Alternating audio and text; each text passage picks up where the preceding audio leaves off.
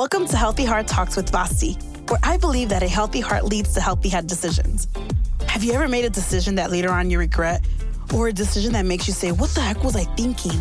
Well, I've been there, done that, and I got the whole wardrobe. And the talks you will hear are real life stories with real life lessons that all led to making good head decisions. Healthy Heart Talks will be able to offer you some guidance and insight as you make your next decision. So, let's talk.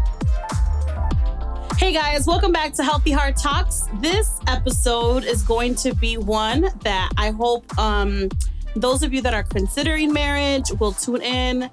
Those of you that are married, that are married, I'm pretty sure it's going to spark some conversation between you and your spouse. Um, but I just know that the goal of this episode is not to talk down on marriage. It's not to talk down on any individuals but it's more to just shed light on what I wish I knew before I got married. And I also have a guest with me, and he's going to share when I introduce him what he wish he knew. Then we're also going to talk about some opinions that we got from actual married couples. And I want to know what he thinks. And I also want to know what y'all think by emailing me or inboxing me, whatever you choose.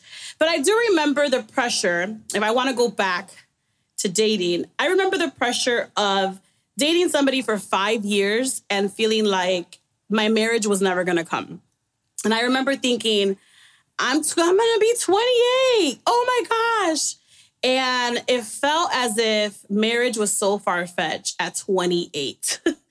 And here I was, so young, and had this depiction of marriage that I thought was going to solve all the problems in the world. I thought that when we got married, we were going to have more money, less problems. Um, I thought that sex was going to be like the movies. I thought that all the things, all the things, okay? so I want to introduce my my co-host for today, Terrence. Let the people know. Hey, Vasti. Hi. So tell us where are you from and how long were you married? And um yeah, let's go. All right, I am from Waco, Texas. I don't know why that's relevant, but I'm from Waco. Waco. Shout out to Waco. Uh, Waco, isn't that the city where that guy? Uh, that was outside the city limits, so he wasn't really in Waco. Everybody from Waco says that, right? They, uh, that's because what was true. his name? What was his, his name? name? was David Koresh. Yes, he's the one that got everybody to die with him. That okay? First of all, yes, but that is still that was in Axtell. That is outside Waco. Outside okay, okay. Waco How far? Waco was just the nearest city. Okay. Okay. That, that was that was that's it. You guys um, hear? I usually want to claim that. I don't. Um, obviously, you revealed to the folks that um, how long I was married. So I am no longer married. So divorce apparently is out the out the bag as well. uh, was married for a total of uh, five years. Okay, five years. And how long did you date? Uh, how long did I date? Uh, I think it was little more than a year of dating. Wow. Yep. And how old are you when you got married? I was 25. Oh, so young, guys. So freaking young. Felt like I knew what I was doing, though. I think you thought you were just a grown beep man, right? Yeah, yeah. Just grown out I, here. I like how you bleeped yourself there. I mean, okay, but your upbringing. Talk a little bit about how were you raised in the in the home and things like that. Like people know for real quick, if you haven't heard season one, I was born and raised pastor's kid. I grew up Spanish COGIC. There is such a thing, Iglesia de Dios en Cristo. Um, and I then had my parents, obviously, we were submersed in the culture of Jesus Christ as our savior. and if you sin, you're going to hell. and we went to church seven times a week and all of that. So how was your upbringing when it comes to your faith? Man, you know, um, I can relate to a lot of what you just said. So my really? my mom and dad. So I was. Um, I, I were uh, I was a minister's kid, so MK, so okay, kind of you know okay. the same pack. Yes. Um, grew up um, in a very uh, conservative Pentecostal background. We were we were COGIC as well. For those that so don't you know, you were COGIC, Church of God in Christ, Church of and God I was in Christ. Spanish. That's, That's right. Dope. That's right. So So the Um, church and the doors are open. You guys right. did all that. That's right. Yep. And you did giving honor to God, who is the head of my life. Head of my yep testimony service. Yep. oh, snap. Okay, okay. We had that table that you couldn't touch because it had this do and remember, Remember to me? Don't know why we couldn't touch this table. too. Don't know. We thought Jesus was in there growing up, but apparently, I don't know why. did, did your pastor sit at the at the pulpit? That's right. Everybody, pastors and ministers, sat at the pulpit, usually with their hands folded and a very judgy face. Like yes. With their glasses down on their noses. you had the, you had the semi collar and the full collar to- Yes. to, rep how Jesus you were. Oh Uh, God. so yeah, all of that. So that that was um, you know, that was kind of the environment I, I was raised in. Obviously, in today's world, um, as a believer myself, I certainly appreciate having that background. But you know, I think the background felt more religious at times than relational. Mhm. And you just end up kind of making your own mind of certain things that you think about, in particular marriage, right? Um, I don't know if we are marriage issues or things were talked about as much in the church. It was just sprinkle Jesus on it and that'll be okay. And that's going to be how you have a successful marriage. Yep. And I can 1000% agree with that. I believe that in how I grew up with marriage, I grew up with um the guy that likes you and the guy that starts pursuing you, that's your husband. Like it was like you have to marry that person. I also grew up with if you have sex before marriage, you should just go ahead and make it make a wrong a right. And you know, it was the whole what was the saying in church? Um it's better to Better to marry than burn with yeah, passion? yes, Oh, yes. okay. Better to marry than to burn with Okay, passion, you know? Take it from Paul. Okay. I think it's Yes. a little out of context, It's but okay. big time out of context. And please, if you are dating and you are in a relationship and that is a struggle for you, get counseling, get a mentor. Do not rush to the altar. Right. Would you agree? I completely agree. Please don't. Because So- marriage ain't gonna solve the issues you have. Come on, say that again. Marriage won't solve the issues you have. And that leads me to my next segue. That was great. I believe that marriage is a mirror to how jacked up you really are. I believe mar- marriage tends up teaching you and showing you all of the areas in your life that you thought you had under control. And really, it's highlighting it. And then you're with this person that you vowed your life to, that you're saying, I trust you to to not judge me. I trust you to be able to be vulnerable with you, a safe place with you. And a lot of times what I wish I knew before getting married and this is one of the first ones I want to bring up is I really wish that I knew the background of family trauma. Hmm. I wish before I married I would have found out a little bit more and dug a little deep because we all have that. We've all heard the saying, and I'm sure you've heard it, Terrence. You don't marry just the person, you marry them and the family. Mhm. And although the family doesn't come to dinner every day, and although the family doesn't go on vacations with you all the time, what do you think about that that statement? Well, I completely agree with that. I mean, obviously, you know, everybody doesn't have a Romeo and Juliet type story where just Come love on. is going to overcome these these Mm. uh, family differences. That's for Mhm, sure. mhm. Um, I completely agree with that. I think um, understanding the background, you know, how their family views marriage, how Mhm. was the upbringing. Every family has their level of dysfunction, right? Mhm. oh, Um, for, you're uh, uh, I, my family's perfect. what? I'm sorry. Everybody's What? every family's got the level. Man, please, we so jacked up. I know. I'll, I'll, I'll give a little bit of tidbit. Hopefully, my mom and dad don't hear this. But a level of dysfunction we have is that we're just loud for no reason. We just be. Uh, we'll have That's a conversation that's and we'll why- just be yelling at each other. Wait, and I'm like, is why that are we why my yelling? loudness annoys you? I think so. we we came. with- We're in an environment where we just. And then also, Yeah. my dad had this way of of of if you said something, he would say, "Huh," even though he heard you. Oh. So it made you want to say it louder. yeah. And then we're just yelling for no reason. So Yeah. anyway, again, mom, dad, hope y'all not I listening. can't picture your family loud. You know, they like seem very when I see your picture of your family, they don't look like they're loud. Mm, that is a mm, yeah. Nope. We can. We got we got pipes. Everybody got vocals. Uh, Brother Swain, Minister Swain is loud. He can, he can be loud. He can elevate his voice when he wants to. Anyway, again, Okay. pops. I hope you're not hearing this. Anyway, I'm sure they won't. uh, but to your point, yes, uh, that is that is is just so important and helps you have a better understanding of who you're getting involved with Mhm. um, based on their upbringing, but also the people you're going to get involved with, right? Because to me, marriage is such a commitment. It's a it's a divine institution, and I think you need to understand that if there are issues within your marriage, are these people going to be for you or, or are they going to be against you. And again, you're making a pact, and so I, what I really wanted to understand is, you know, in my mind, when we get married and all these people that are witnesses, to me, you're telling me that you're now for my marriage, right?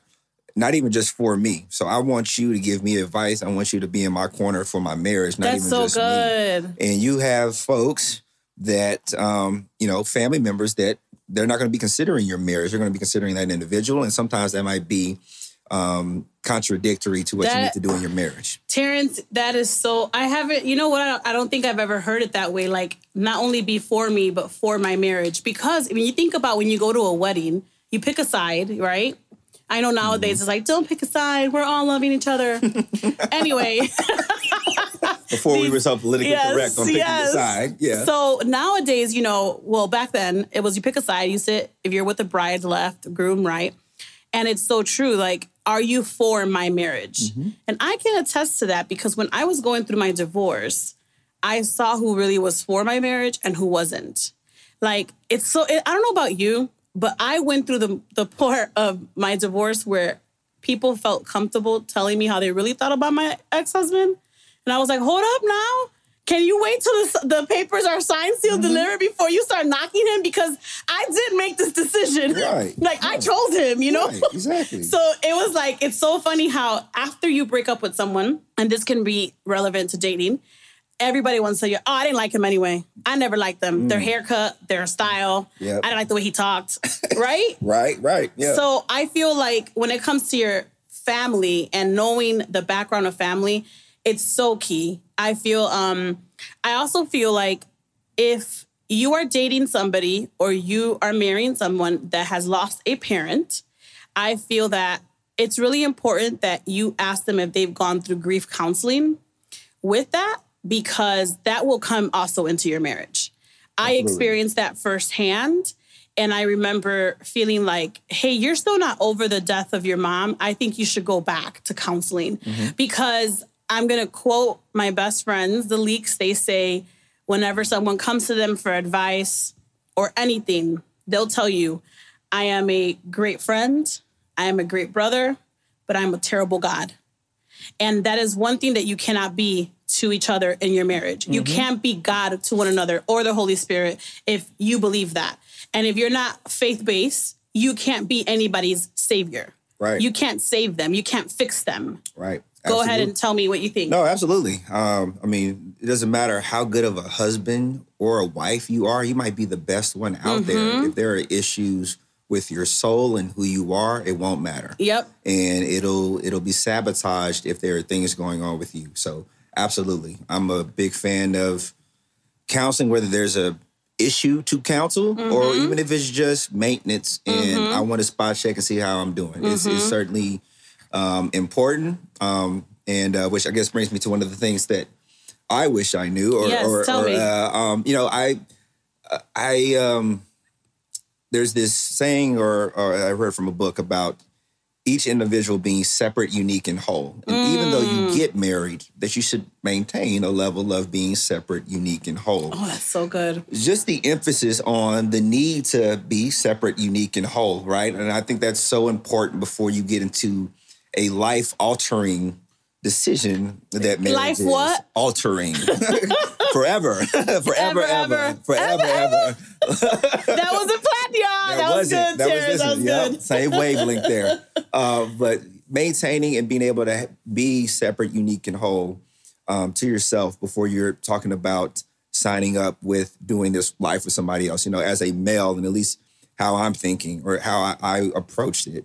You know, if I'm a man and I'm saying I want to get married, I'm saying I'm agreeing to not only take care of myself now. Come on. I am signing up to take care of me and somebody else. Those are snaps. And so because. I'm saying I'm going to take care of somebody else, I got to make sure I've got what I need to have together to the best of my ability, Mm-hmm. right? And, and there's certain things that you already mentioned this earlier, right? Whatever marriage can be a mirror, Mm-hmm. and things that you haven't dealt with.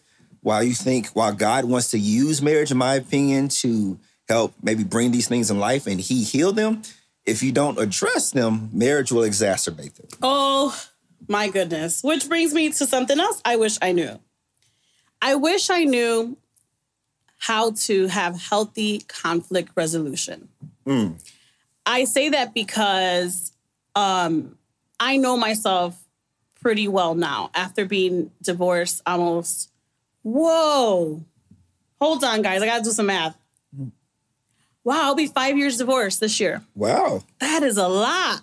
I didn't think it just, you blink and it happens. Anyway, mm-hmm. so after being divorced for five years, and I want to say like probably my second and a half, third year into my divo- post divorce life, I took a deep dive into the Enneagram. And I'm an Enneagram 8. And if you don't know about the Enneagram, stay tuned. We're going to do an episode about it soon in this season. Um, so, Enneagram 8, my number is known as the challenger.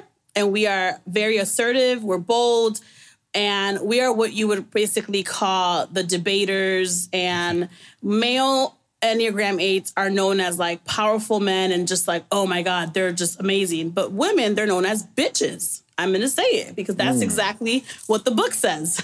and Zach, feel free to maybe bleep out the second bitch, that one. Um, so I will say that I didn't realize how unhealthy I looked at conflict um, and how it was very like, no, hear me.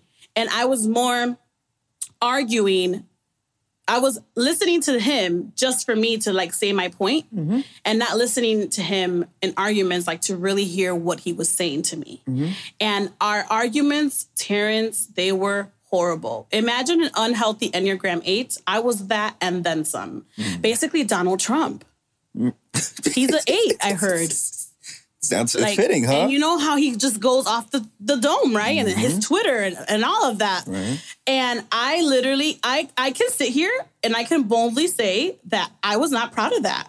Like there was times where I did not give him the space to talk. There was times where I would just basically like get my point across and that was it. And you're gonna hear me and that's it. And I really wish somebody would have taught me. And it's crazy because I was on the debate team in high school. And I learned a lot of things on being on the debate team, but I didn't take that into like relationships hmm. because I believe you need, I wish I knew how to argue better. I wish I knew because guess what? Our argument's gonna happen, Terrence? Absolutely. Yes. Our explosive argument's the- gonna they happen. Come with the territory. Yes, conversations and arguments are going now. Now let me let me tell you this. The the whole like I will preface this by saying that not everything has to be a 10. You don't have to argue about every single thing. But I believe that arguments I will say for me and you're going to go next. But I will say for me that because I didn't do a good job expressing myself of things that bothered me, I waited till I exploded. And then it was like, and three months ago, and t- he's looking at me like, three months ago? Hold up. Why didn't you tell me three months ago? Right. Where, you know, I will say when you don't learn how to have healthy conflict resolution, it it, be, it becomes almost like a poison in your marriage. It's mm. toxic. So I'll stop there. You go. No, uh, I completely agree with all of that. You know, there are certainly levels to the intense fellowship, I'll call it. Oh, that's that you good. have. Intense fellowship Intense right there. fellowship. There you go. Save like- arguments. Let's I let's like Chris, let's. Christianize it. I Intense like that. fellowship. I so like that. there are certainly levels to that. And uh, you know, it's funny getting back to what you mentioned earlier about your background and your upbringing. Right? Mm-hmm. You think about it as kids. You, I don't know about your household, but we couldn't argue oh, with Oh, no. our parents, right? Oh my And gosh, so no. we came from a we came from a background where you were honestly never able to really Express communicate yourself. or express yourself, right? It was muted. And so now, as adults, we've got to find a way to do that in a mature way with other oh adults. Oh my gosh. And that's a big clash. On top of that, I'm sorry, God, the way God, he was so brilliant when he did it, but he made men and women so differently. You know, you brought mm-hmm. up the fact that you hit something from three months ago. Well, it's probably because, or maybe because, while you were in the heat of that argument, it reminded you of that. And so you chose to use it as a launching pad. Mm-hmm. But as a man, I'm overwhelmed just thinking about that because I can only think of one thing at a time. Yes. And so I'm also wired to be a fixer. So I'm hearing this issue and I want to fix it just naturally. Yes. And now you just bombarded me with 10 more that I didn't know about. So I'm overwhelmed. So now the argument is doomed Mm-hmm. because I am defensive and I'm trying to fix it and get past it, but I can't because you've given me too many things to work That's on so good. at once. And so it's it's it's being able to have conflict resolution, which starts at an early age, even in working with kids in under, having creating an environment for them to be able to express themselves and you hear mm-hmm. from them and learn from them and mm-hmm. coach them through that. It continues obviously through adulthood and learning about ourselves. Yeah. You know, for the first time ever, a mirror is being held at you. Mm-hmm. You've got your own way, your own experiences of doing things. And now somebody's holding up a mirror and showing you how you do things. Mm-hmm. And they're saying, I do it differently. And sometimes we treat those differences as right or wrong Yeah. because we're so ingrained of doing it our own way. And Yeah. they're not, they're just different. Right? That's it's so like saying true. here, Africa and China coexist. And they're like, we can't. What? We don't even speak the same language. Exactly. That's going to take That's a little so longer good, to coexist. T. That's right? so good. So- That's so good. Wow. Now, would you agree that I wrote when I was writing notes for this show, I said, what you do in dating the person that you're wanting to marry is practice for marriage. How do you feel about that statement? Like how you argue, how you um, communicate. Like, do you think that? And I'm not talking about dating every single person. I'm talking Mhm. about the person that you're like, this is my person. Mhm. It stops here with her, or for me, him, and this is it. Do you think that how you handle things in dating will either be amplified in marriage or they'll be like, not? I think they'll be amplified. Thank you. I completely think they'll I talked to somebody and they disagreed. They told me, no, because dating is supposed to, I was like, you sound stupid. But they were like, no, because dating is supposed to be like fun and discovering. And I go, but even though it's supposed to be fun and discovering, when you think about marrying that person, you also have to consider the fact that, wait, when we were dating, they were always late to this. What makes you think that then getting married, they're going to be on Uh, time? Right, right, A character flaw is a character flaw. right. So I believe that those of you that are dating are gonna date whatever. I know the season is all around that topic, uh, relationships. I say look at the small things hmm in that person because those small things will turn into bigger things, especially in marriage. Absolutely. I completely agree with that. Can I also share Yes, some go. knowledge for y'all? There's a saying that says men marry women expecting them to stay the same, Mm, while women marry men expecting them to change. that's good. So I think there is a level that many and men and women do it where we tend to dress people up in potential instead of what we see is what we get. you know what? So, I always tell people do not marry potential because it will become your reality. Mhm. I believe it's women, we're all guilty of that. I don't care. And I'm and I and I will say, like, I've met a few men that have seen the potential in a woman and they're like, well, you know, I'll give her a chance. Cool. But their tolerance is much more no nonsense versus us. We'll we'll go to all the way to the altar. Mhm. A man will leave you if they don't see that potential coming into fruition. Right. They'll be like, oh, no, no, no. At the beginning of the relationship, it was cool that you were struggling getting a job, but this has become your life. Mm, I gotta go. absolutely. So I will say that I wish somebody would have told me in my dating years with my ex, like, hey, you guys have unhealthy conflict. You need to work on this. And the other thing, too, is like when I was talking about those small things, I heard this amazing, amazing sermon over 15 years ago. And this has always stayed with me. He talked about um, basically how God can't trust you with the with the big if he if you can't take care of the small. Mhm. So he compared it to a small small hinges open big doors. So you see my door, right? Mhm. You see how small those hinges are. Wow. But yeah. those hinges are super powerful because if one look at there's one, two, three, four on them. If one is off, the whole thing's gonna be off. Mm, So I always I always use that example to let you know that when you are dating, and I'm guilty of it because I've let small things, uh, he, you know, he's so cute, or we just vibe.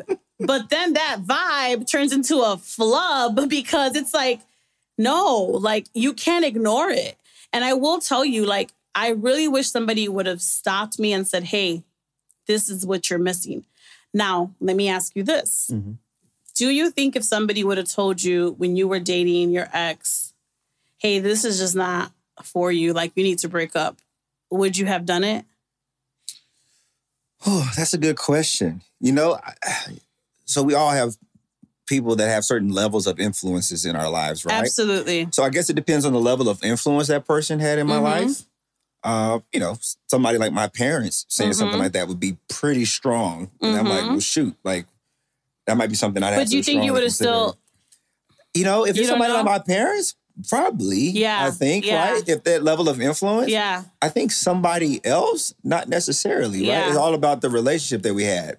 Now, it would have given me some, some definitely some, some very good thought if the mentors in our life, mentors, why did I say uh, mentors in our life uh, Yeah. that we both had, even in our dating relationship, if they Mhm. said something like that, they certainly were a voice to us. So if they had said something like that, very probably yeah, so. yeah. So we just didn't have anything like that. But I, I want to think that I would, but I don't know. I can also I- be pretty stubborn. I was about to tell you, I I know I wouldn't have. Like my Mm. my I've had two of my best friends ask me that, and even my sister was like, "Vasi, if we would have told you, you would have still gone through it because you it would have made it would have made you more like I'm gonna prove you guys wrong." Right. Yeah. And I will say that that sometimes now I'm like, please tell me, please everybody tell me oh, because it's amazing how that changes, right? It's, yeah. So it's like, you know, when we talk about the health of your heart, right? Mm-hmm. Like leading with your head and not your heart.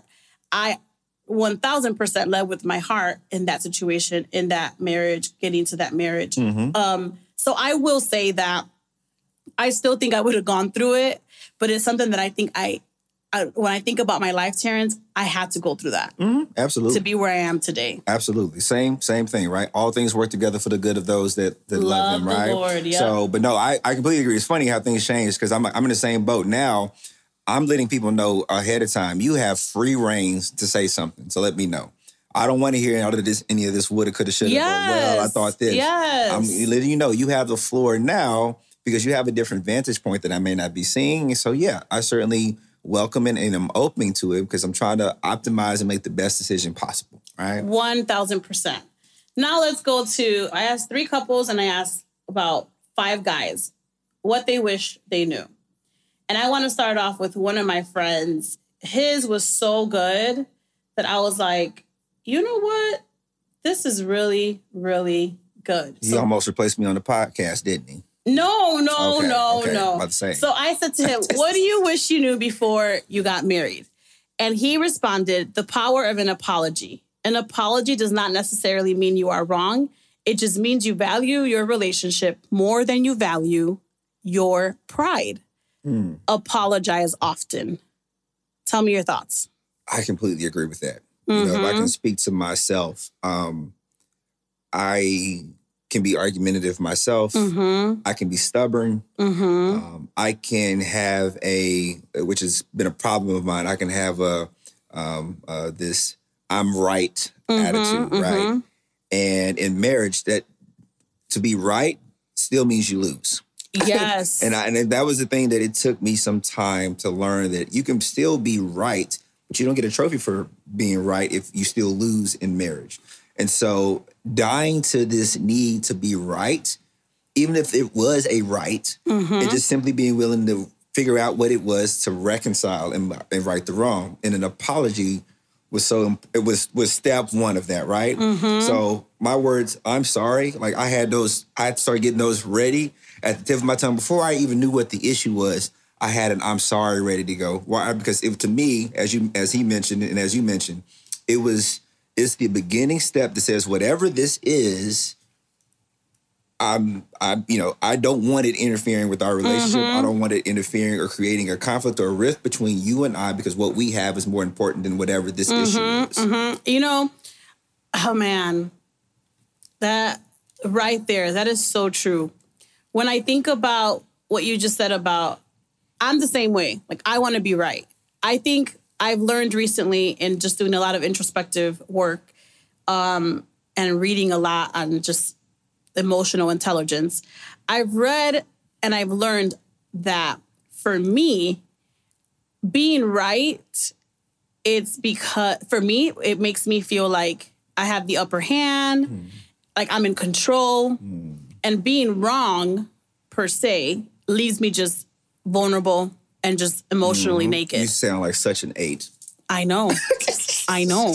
But Terrence, that's the 1000% fact. And it's helped me so much because even as I get, when I start, when I date, you know, and I'm so honest now. Like, I'm like, listen, when I'm in an argument or if I'm in a disagreement, I need you to understand something about me. It's not that I want to be right because I want to just roar and I am right. I'm wanting to be right because I don't want to see you, I don't want you to see me weak. Mm. And it's just the way my mind breaks it down. And there's layers that I'm peeling back on that, right? Mm-hmm. So I think in marriage, I, man, I'm not proud of this, but I can honestly tell you that I hardly ever apologized. Mm. And I knew I was wrong. I knew I was wrong. And I would still find a way to manipulate, let's call it what it is, for me to say, no, I'm right. And, you know, he was more of a, if I could give him any number, I don't know if you've ever thought about your ex in a number of an the Enneagram, but I, if I could give him any number, I would give him a four. And um, he was more of the sensitive one, and he was more of the passive one. Mm. So I believe he always went first because he just wanted to keep the peace. I think he just wanted to shut me up. Like, just shut up. Okay, fine, you're right, you know? Mm-hmm. But now that I think about it, I'm like, that wasn't healthy for me. Mm. And I think again, him. or him, mm-hmm. exactly. Mm-hmm. And I think when you think about what you wish you knew before you get married, is I feel like you really, I wish that I would have known more of those triggers in him and he know my triggers not because i'm responsible for his triggers or he's responsible for mine but because it helps you in communicating with a person mm-hmm. like if you know somebody is struggling with this then you're going to approach it differently right so I will say that the apology thing for me now is so key. Like I recently got I was getting to know somebody and and it was so cool to just sit across the table from someone that I said something and I was like, "Yeah, you're right. You're right. Fine, fine." I, I like was like it was like friendly banter. And I'm like, "You're right. Whatever you say." And then he goes, "No, it's not about being right." He goes, "It's about let's just keep the peace." Mm. And I was like, dang, like it's so true. Like when you meet someone that can actually say, no, like, honey, it's not about being right. Like, this is not a competition because that's the thing. Right. Wouldn't you agree? Marriage is not a competition. It's not. You shouldn't be in competition with your spouse. It is team, whatever last name you want to insert, you guys are a team. And I used to actually yell that um, sometimes we were in an argument. Mm-hmm. I would say, This is Team Swain and it would just help put things in perspective that regardless of what happening, it is not me versus you. It is us trying to figure out how to do the best we can to becoming one. Mm-hmm. And there's challenges in becoming one. While it's a beauty of collaboration, there is friction because you're blending two people with their own different ways of doing things mm. and experiences. Yes. And you're now saying coexist. And by the way, you need God for that, right? Mm-hmm. I think he does mm-hmm. that on purpose. Marriage is such a different ball game, right? So back to other things that we wish we knew. Yeah, go go. Marriage is a completely different ball game. So for people that don't know, while dating certainly is a precursor, it, it it does change. You know, I think we live in a society where we want to transition into marriage as much as we possibly can, mm-hmm. and it still doesn't necessarily help. Mm. Whether that means living together prior to, what have you, it doesn't necessarily help because marriage is still such a ball game or change uh, because of the level of intimacy and what it requires, right? We're talking about something that to me, God didn't make any junk, right? And so God is going to institute something as miraculous of a marriage and say like okay there's got to be something to this to where it wants to work at least if we're doing it god's way mm-hmm, right mm-hmm. so how do we go about doing it. I think we as individuals get in each other's way when it comes to trying to build ultimately what God wants us to do collectively. So I 1000% agree. And I think that um, when we talk about something that I wish I knew, I wish I knew myself a little bit more. Mm. Um, I was 28 going on 29. Mm-hmm. Um, I turned 29 the year that we got married. Um, but I remember it. It was. It must have been like two years into it where I felt like I don't. I don't think I know myself that well. Like I felt like I knew a version of myself, but I felt like as much work as I thought I did, quote unquote, um, I still felt like I didn't fully know me. I didn't do a lot of those. Like, I lived on my own for only a year or maybe two years before marriage. Um, but he was always over. You know what I'm saying? Like, yeah, he I lived on my own, but it was like, are you coming over today for dinner? Okay. And then you know, he would spend the night sometimes and I would go to his place and then he would Uh-huh. come night. Like it was always like Together. we were still we were so in each other's lives and we did everything together from church life, friends, Mm. everything. So our worlds were so Intertwined. intertwined that I felt like if I ever pulled away, something's wrong Wow. right? So I will say that I wish I knew myself as a single person better. I wish I would have taken time to really know single Vasti because now in my post divorce life, it's taken me a good three years to really know that single Vasti, like what Vasti really wants, things like that. Of so, course. And then see, even single Vasti, I mean, Vasti is still evolving, right? Um, yeah, Um, so you know, same here, right? I'm like the the the Terrence today may feel differently than the Terrence three years ago or the Terrence tomorrow. So you're constantly evolving as well. So kind of goes back to what we were talking about earlier about being separate, unique, and whole, and even maintaining that even when you get into a marriage. Finding exactly what that is to be separate, unique, and whole Yes. for Vasti, for for me, for Terrence. So completely agree. I also wish, I don't know about you, but it goes to what I just said. I wish I had a life more outside of that relationship, like your identity, right? Because I don't know about you, but when I went through my divorce, I remember talking to uh, one of my friends in Chicago and telling her, like, I don't, I don't know. I don't know what's next. I don't know what I'm going to do. Like everything that I planned, my entire life, I planned with him. Mm-hmm. Like, I don't know what my life looks like alone. Sure. And it's like it came to the point of like, dang, Vasti, like you were re- you really lost yourself in that. So it, I really like that you said that about what was that line you said? Being separate, unique, and whole. Separate, unique, and whole. If you're listening to this and you're dating and you're constantly with each other, schedule time for alone time. Absolutely. Get your own hobbies. Absolutely. Get your own friends. You don't Yeah. have to have all your friends together. Like it's so un I will say that's unhealthy. Right. And if you well, and if you had all those things prior to dating and you've gotten away from them and you've started gravitating into this new joint life, get back to them, right? Because you're gonna need that because Mhm. y'all gonna get sick of each other. Oh, absolutely. You're gonna get sick of each other. And here's the other the other big one that I wish I knew. Mm. I wish I knew that love was not gonna be enough. Wow. Like Pin drop. like I thought love. I mean, I love you. Don't you want me to be this, or don't you want to do this for us? Like, don't you want to go get a job because you love me? Don't you want to be a provider? Those, I'm telling you, my mindset around marriage. I mean, my parents are going to be married this June. Will be 47 years. awesome. How long have your parents been married? My parents this June will be 37 years. Let's say the date on a count of three. One, two, three, June eight. 16th. Oh, All right. Look okay, at that. eight days apart. right. Look at that. Kojic weddings. Boom. That's crazy. Yeah, they're both June. Yep. A So, decade apart. Wow. My uh my parents, they have trust me when I tell you their marriage isn't perfect. They're not gonna Mm-hmm. listen to this. My dad actually might, because the other day, do you know when I was in Chicago the other day, I turned on his car and my podcast turned on. I Oh, said, really? Oh Lord in heaven. oh my. But he'll tell you, like their their marriage has not been perfect. Mm-hmm. Um, they're rocking it out. You know, recently my mom had a hard time transitioning. They were living in Iowa, and um, they transitioned back to Illinois because my dad, um, he is an Assemblies of God minister, Mm-hmm. and he took a position with the corporate office, and it requires you to live in Illinois. Mm. And my mom did not take that well. I mean, you want to talk about a grown woman having a hard time.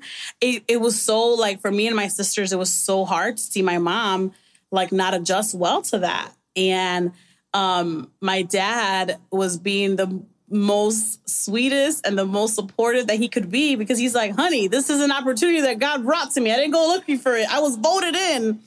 Um, but I will say that, I mean, they they figured it out. But I feel like because all I thought in my head was my parents have been married all this time. We gonna make it. Mm-hmm. Oh, we gonna make this thing work. Of course. so I feel like for me, love was the big thing. It was like, well, I love you. You should do this. Mm. But when I think about it, Terrence, here's here's the big curveball to this. I also sat there and asked myself, and I don't know if you've done this, did I really love him?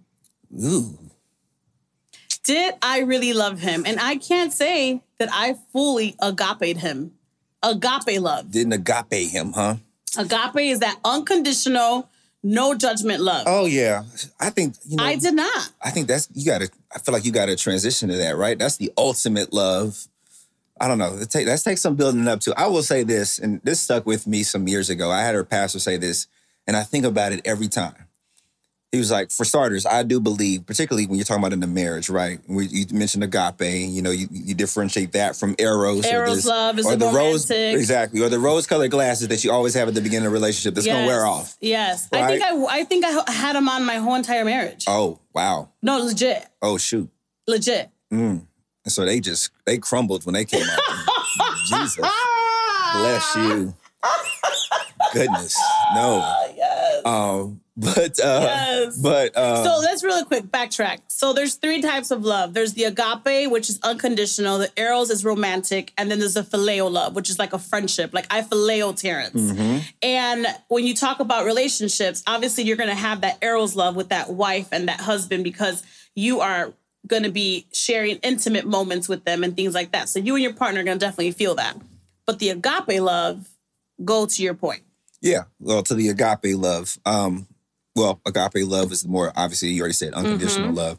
But speaking to that, our pastor said something that stuck with me. First of all, love is a choice. Absolutely. Right? So you are choosing to love. You are choosing to to honor your vows and stay committed to the decision that you made that day, even if it's days or months or years later, and even if there's times where you don't feel like it. Mm-hmm. They're always going you're going to have moments in your life and in your relationship and your marriage where you don't feel like loving the other person across from you. That's mm-hmm. just flat out. You don't want so to. True. you don't like them. You don't even want to love them it's so true. So but love is a choice right? So you you choose to love. However this pastor said something that stuck with me. It's like when you choose to love you choose to hurt.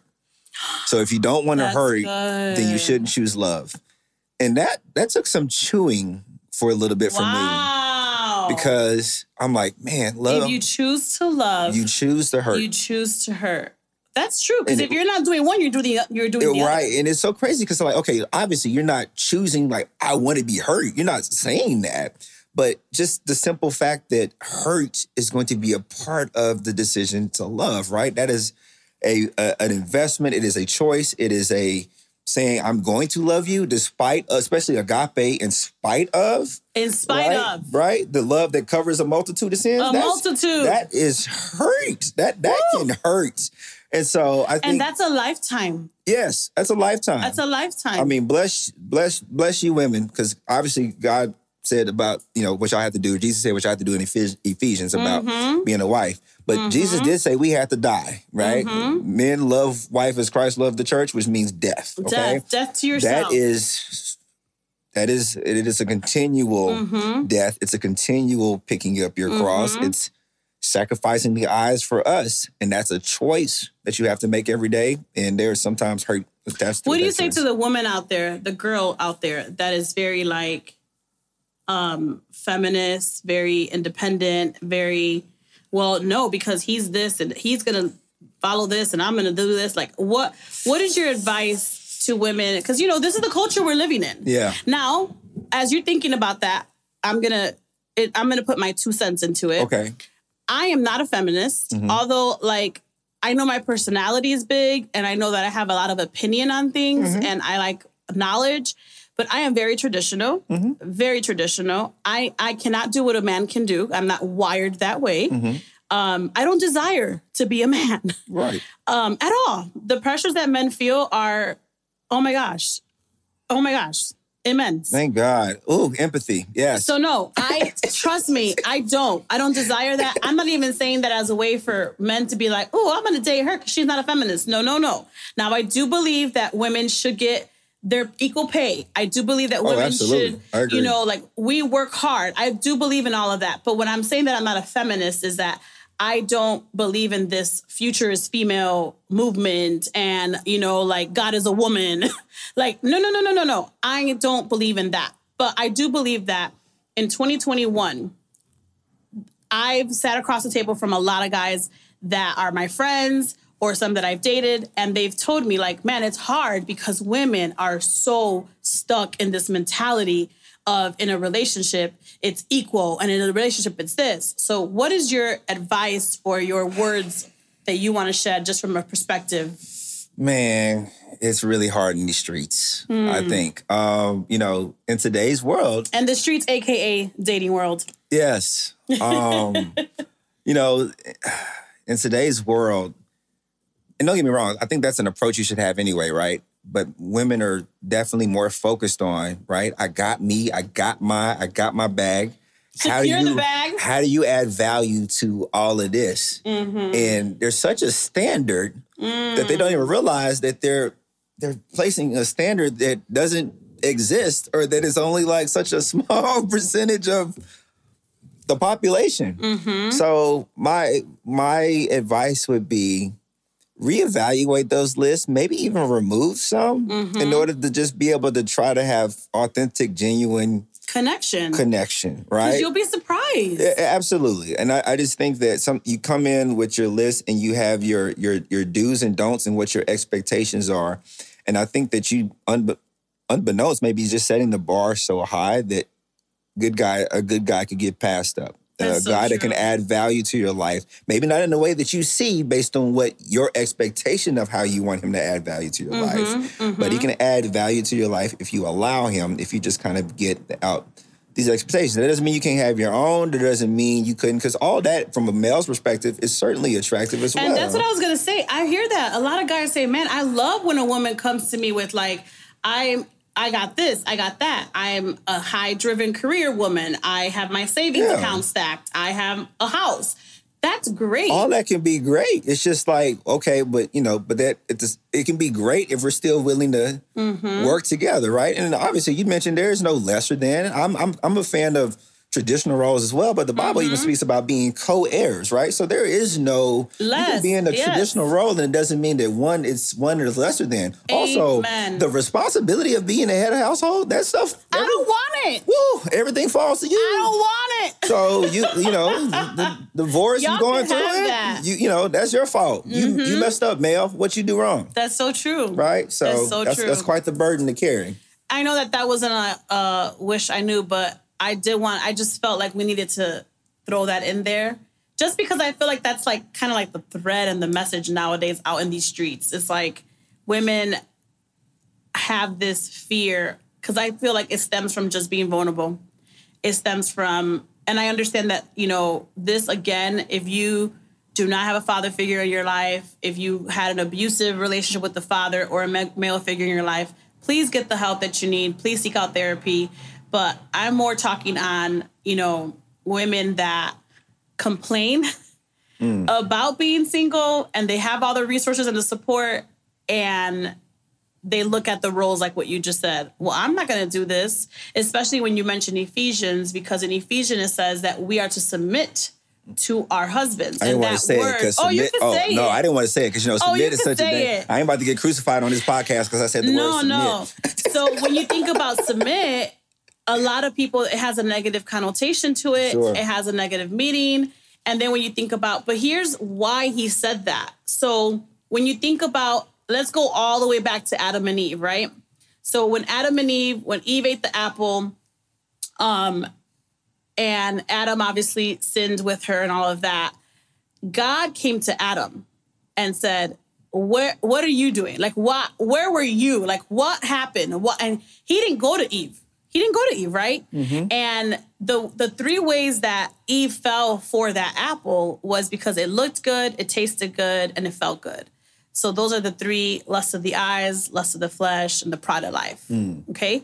So now when you fast forward to Ephesians and you think about submit, right? Eve messed up in Genesis. They were given specific instructions. Whoever they want to blame is who they want to blame. I'm blaming her Mm-hmm. because Good one to blame.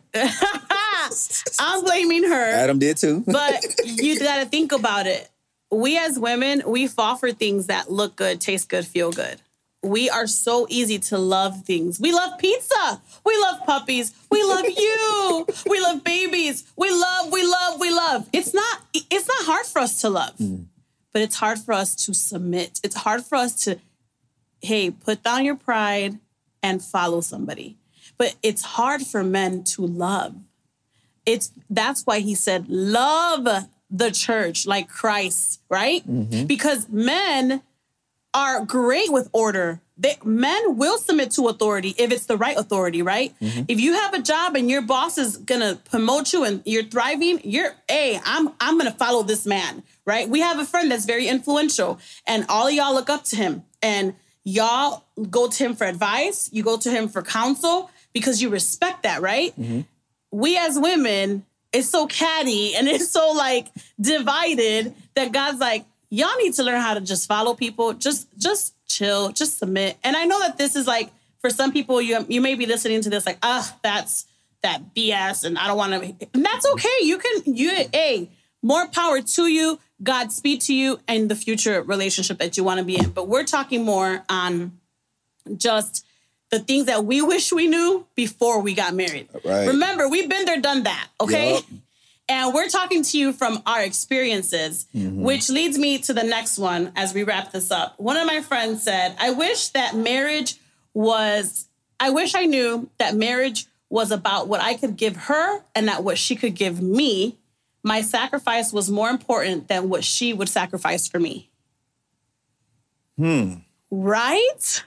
Run that back. I know. Run that back. I wish I knew that marriage was about what I could give her and not what she could give me. Mm-hmm. My sacrifice was more important than what she would sacrifice for me. I agree. Isn't that good? It, I agree. That's good. That's like, forget it. Show's over. That's true. That's true. Right? Right. because when you think about marriage, guys, you're going to sacrifice a lot. Right. And it's not about what you're getting, right? The power here is what am I sacrificing for this person that I love that I eventually want to get to that unconditional love, Absolutely. right? Because because let me tell you something. That unconditional love doesn't happen the day you get married. Nope. There is a build to this love. Mm-hmm. There is a there's stages. You know how people say there's levels to this? Mm-hmm. There's levels to it, you know? And I believe that there's times that we get caught up with this Hollywood mindset. We get caught, caught up with TV mindset, or we also, here's the other thing, what I wish I knew in in reference to this sacrifice thing is I also wish I knew not to compare myself to other married couples Right. because I don't know about you, but I did that. I remember going out to dinner and looking at people and like, did you see they got a new car and they bought a house? And what about us? Mm-hmm. Right? Right. Like, did you ever fall to that? I, I did a little bit. It Mm-hmm. wasn't necessarily with things like, you know, more material things. It would be more of, you know, Or even communication It it styles. be I was envious of someone that had great communication. I, I saw one time, and this was unfair, but and which I guess ties into uh, what I wish I would have known that you're going to come in with your own expectations Mm. about how you want your spouse to serve you, Mm. And you need to find a way to communicate those. Mm. She's not going to be able to read your mind. Do you know? Do you know this guy I went on a date with? That's what he told me. He said, I'm going to tell you something. My biggest pet peeve is when women think that I can read their minds. I need you to tell me if I do something and it bothers you, mm-hmm. tell me and tell me now. Mm-hmm. Don't tell me later. And I was like, dang, but I appreciate that. Yeah, absolutely. Because we, because it's going to happen. I, I remember there would be times where I saw a wife, you know, we're all in fellowship, and I see a wife, you know, bringing over the husband a plate. I'm like, man, I want to be served like that. I'm like, oh shoot, I gotta get my own plate. But but I wish you guys could have seen it. but but but in fairness, so like in that moment, I was like, man, that I would feel I would feel good to be in that moment. But you're right, I did not, and it was in that moment.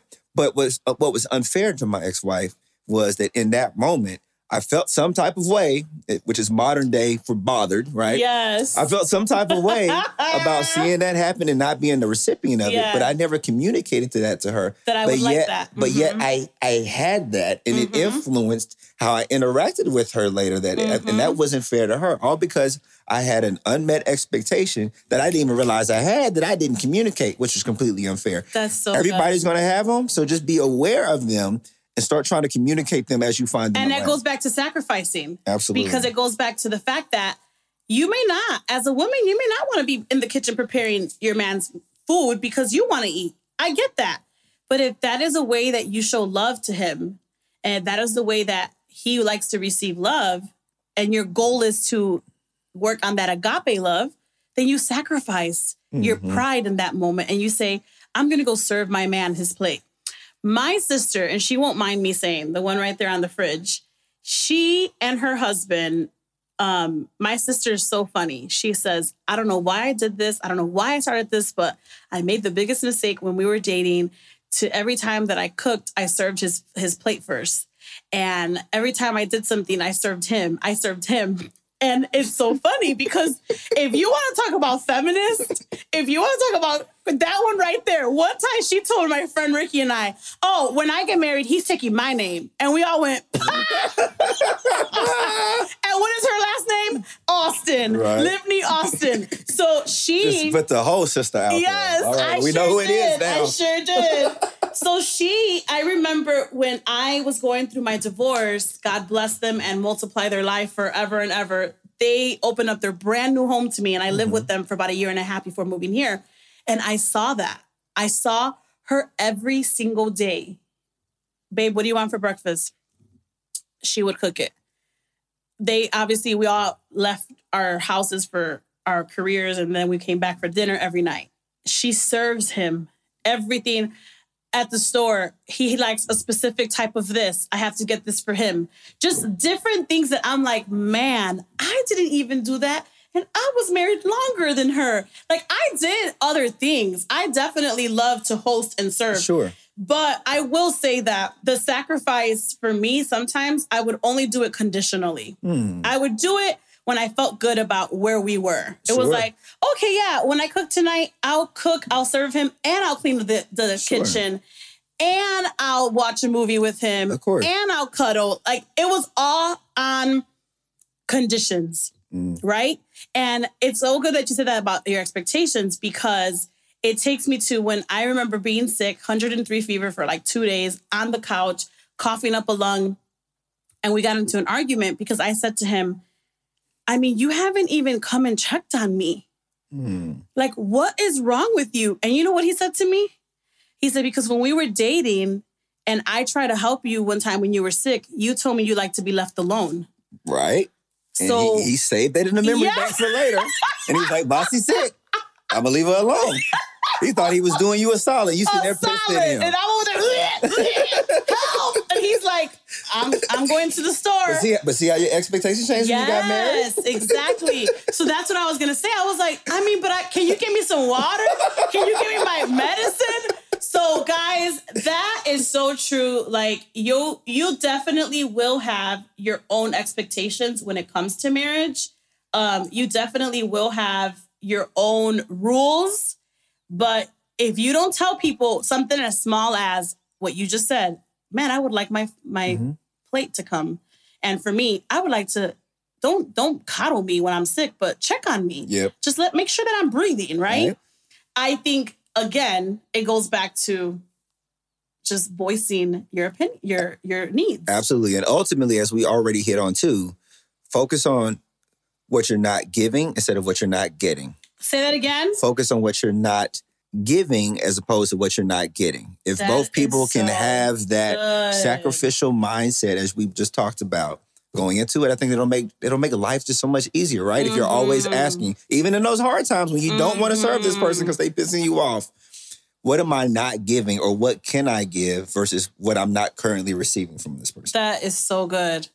The last two things I wanted to say was I wish I knew that finances and how a person looks at finances Hmm. really affects your marriage. I knew that, listen, one of the things that I remember as a little girl was on Friday nights or maybe whenever it was payday, my both my parents would sit down at the dining room table with all their bills out and their checkbook because at that time they would do checks, right? And they would calculate everything and they would be bam bam bam bam bam, you know? And I remember there was times where they would argue. There was times where they'd be arguing because we're not going to have enough for this or the girls need this and but they always made it work. But I do remember I have those vivid pictures of them doing their finances together. Mhm. And I really wish that I knew going into marriage that a healthy financial look on things together prevents so much things in the end. There's two things that couples fight about because they don't talk about it. Can you guess one? Money's definitely one of them. And what's the other one? Sex. Sex. Yep. Yep. That wasn't planned either.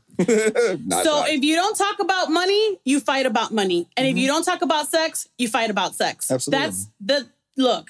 That's it is what it is. it's gonna happen. So I really wish, like, even as a provider, like I wish that when we were dating, I would have seen how inconsistent he was as a provider to know that when we got married, it just wasn't gonna go away. It was just Sure. gonna get worse. Sure. Yeah. And I think from my perspective, when it comes to finance, you know, it's funny that actually went for the most part pretty well in my marriage. Now Mhm. I'm finance, I mean, I'm a finance major. So I will say I'm a nerd about it. Yeah. So my biggest thing was I would do my best. I had a budget. Um, and I we made a family budget and we did do it together.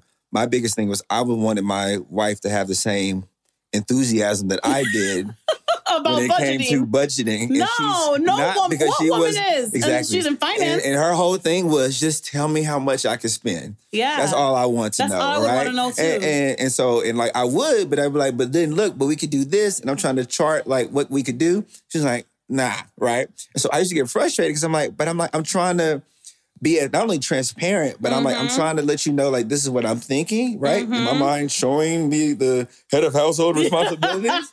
and she's like, nah. And I realized it wasn't because she didn't necessarily care. This just that it wasn't. wasn't, it didn't have the same level of like weight. exactly. Yeah, yeah, and so yeah. it's it, like you said, but that would have just helped in knowing. Yes. You know, um, there's a book called First Comes Love, Then Comes Money, Ooh. and, there, and it actually talks about money lang- languages, almost like the five love languages. It talks about money languages. Listen, first comes love, then comes money. By who? Okay, while you're talking, I'm gonna look it up. Yeah, first comes love, then comes money. Not sure by who, but it talks about the different types of spending behaviors people tend to have, identifying them in your spouse, and then figuring out ways to work with your spouse if they are that type. You have the the the saver that feels like they need money for security, so they don't want to spend it on anything. You have the spendthrift that feels like we're gonna die tomorrow, so let's live it up, and some and various levels in between. All right, it is First Comes Love, Then Comes Money by Bethany and Scott Palmer, Does that look aka the? Money Couple. That is the exact book. That's the book. Yep. Okay, cool.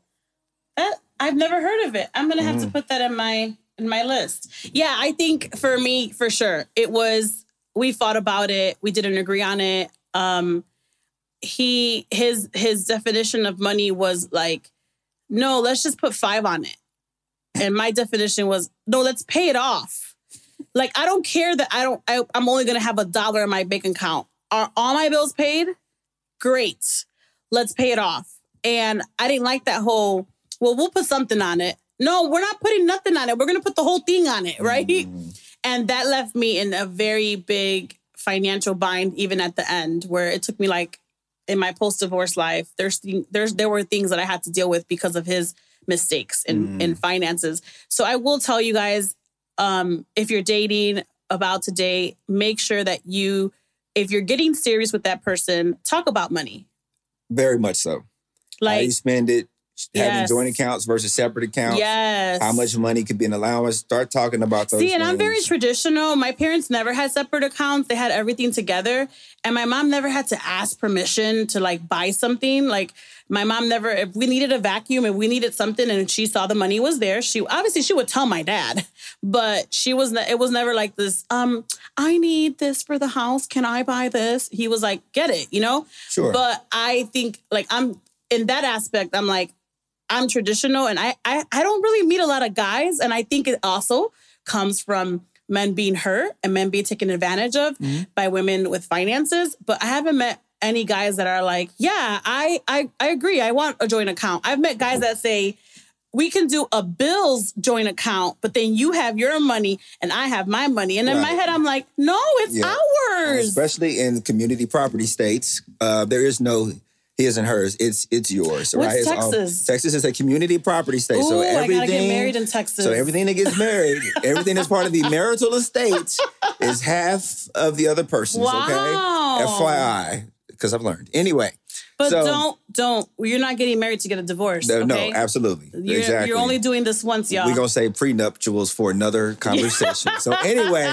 uh, back to what you said. You know, it's funny. My my, my mom and dad for years um, have had a joint account, but have had separate varying accounts as well. yeah. But we had just a joint account. Now we didn't have permission, but we just had Limits. we had a limit, and we both were going to tell each other if we were looking to spend something over Yes. X amount. Only Yes. time really that deviated if we were trying to hide a gift or something of purchase. Oh, for sure. So, yeah. but for the most part, it was just more of a, a honor code. Like it's not going to be something that applies to you only. It's going to apply to both of us. So we're Yeah. going to keep each other in the loop. Yep. When there's certain things. and I will say, he and I had a, a joint as well. And we always said, if you're going to spend over this limit, let me know. Right. Right. And make sure you're not spending our bill money, right. which it happened a few times. But Oh, yeah. that's a different, that's a different episode. Right. Anyway.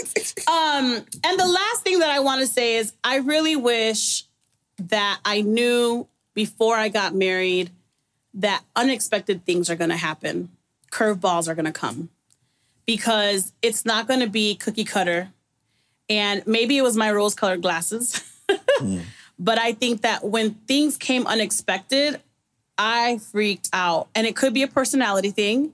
So if that's you, make sure that you get that in check. Um, but I do. I wish that because marriage is unexpected. You're going to have unexpected stuff happen all the time. It's I like your analogy of China and Africa and let's coexist because I feel like that's what it is. It's two worlds coming apart. I mean, coming together, not apart. Jesus. Well, um, Yeah. two worlds If the shoe coming together, trying to coexist. And I really wish that like we did a better job. I did a better job just even learning how like he handled unexpected things versus how I handled it. You know, like to me, it was like everything was an emergency. And to him, it was like, hey, eh, it's it's fine. It's gonna be okay. And I'm like, no. uh, versus now, I'm. eh, You know what's crazy, Terrence? And I don't know about you, but I think after going through my divorce and just things personally, nothing really surprises me. I kind of have like this. Well, okay, let's roll with it. Like whatever comes, it's gonna come because I've learned to relinquish that control of wanting everything in perfect order, right? Yeah. And I think that there's times in marriage where one person wants to be in control of how the ship is steering. And the other person is taking the ship the other way, and you're like, "Why are you going that way? You're going, you're going towards against the wind. We need to go this way, you know." And it's like, it's again unexpected things that come your way, and they will make or break you Absolutely. they will make or break you. And I will say that nothing is too hard to bounce back in a marriage. I know couples that have had bankruptcy issues, finances. I've had a, I remember I sat down with this lady one time. She told me that her husband gambled away their life savings, retirement funds, everything. She said, I could have walked away. They were married like 33 years. Hmm. She said, but I had to really pray and I had to understand that he had a deeper issue than I ever saw. Hmm. And that was forget the money. My whole thing was what was in him that needed to be like fixed and it wasn't on me to fix it. She said, but we needed to get him help. Right. And she was sitting across from me, and they they were married, and like at that point they were married. I think another five years, so mm-hmm. they were in their 40s. And I was just looking at her like, wow. She goes, We didn't get a divorce. Everyone thought we lost everything. She said, When you talk about it, we lost it. They had businesses, they had houses, mm. they had boats, they had cars. She goes, We lost it all. And I stood with him and I was like, Wow. For better, So, for worse, right? Which gets back to so that's commitment, and that's honoring a commitment that you made before God and before man. Which is funny because that's something that's one of the biggest things that I've learned. Mm-hmm. You know, as a as a man, maybe because we're the ones that initiate the covenant, right? We're the ones that's got to go get the engagement ring. Yeah. That that kneels apparently is constantly being upped. You got to have a photographer hiding. You got to make sure that it's this, you know, perfect ambiance when you do it. But from the jump, right? You have to initiate the covenant, as already mentioned. You're the man, so you're saying I'm agreeing to take care of myself and somebody else. So there's a lot that comes with a man introspectively looking at themselves and, and evaluating, am I ready to make this level of commitment? Mm-hmm. And I think that sometimes as men, I know I was guilty of this. I was so focused on my commitment level to her that I didn't do the same level of due diligence in evaluating her commitment level to me Wow. in this entire process. That's so right? good. And so understanding to the best of your ability, right? Whether it's analyzing those family experiences or whatever you got to do, do your best to understand the level of commitment. Because to me, there was a new phenomenon to be like, whoa, wait, you can say these vows and you can back out on your commitment. And obviously, we live in a world where that happens Fickle. pretty routinely, mm-hmm. right? So understanding someone's level of commitment to you and your marriage and what you want to build mm-hmm. is is so important to me. Yes. that's okay. Um, I definitely have enjoyed this conversation. I feel like we could talk about this all day. A long time. But I really hope that this episode has helped you guys out today. Those of you that have been married and you're listening to this as a divorcee, there is hope on the other side. yep. There is health on the other side emotionally, and you can overcome that obstacle. And um, if you're married and you're going through a hard time, get the help that you need. There, like I said, I I've seen couples bounce back from far. I've seen it from infidelity to financial ruin to everything. Save your marriage. Yeah, save your marriage because it's, it goes back to how you just ended it. It's about the commitment, and it's about really having that agape love for one another. Um, and it takes two contrite people to have those hearts, two contrite hearts to really want to put the work in. It's gonna take work. I'm not gonna sit here and tell you that it's not gonna be work. It's gonna take work, but it's not impossible work. Um, and if you have if you have a healthy marriage, share your tips with people in your life. Don't hold that in. Please. You know, I read a book the other day that said, on an average, healthy marriages are boring. And it's true. Like, when I think about people in my life that have healthy marriages, they are very boring. I'm like, yeah, y'all really don't, there's not much excitement in this house, but they have peace mm-hmm. and they are on the same page mm-hmm. and they understand each other and they work towards that. So, guys, I leave you with remember that the health of your heart in dating, in marriage, in post divorce life, it's all on how the work that you put in to get yourself to that emotional health. It's not impossible for you to fix whatever's going on in your life. You are not responsible to fix anybody. I'm going to say that again. You are not responsible to fix anybody. You're nobody's Oprah or Brene Brown or Dr. Phil. You need to get the help that you need, but also make sure that the person and the persons in your life have the help that they need. Hope you guys enjoyed it. Remember, rate, review, subscribe. Terrence, you want to leave us with a little what? No, it's been fun. Okay. It's been fun. Save your marriage, hang in there, healthy people, get healthy. Yes. Everything Vasti said. Awesome. Thanks, you guys. Take care. Peace. Thank you for listening to Healthy Heart Talks. We'd love to keep in touch with you, so follow us on Instagram at Healthy Heart Talks. And if you would like to continue the conversation, send us your email to healthyhearttalks at gmail.com. Until next time, and remember that a healthy heart leads to the best healthy head decisions. Besos!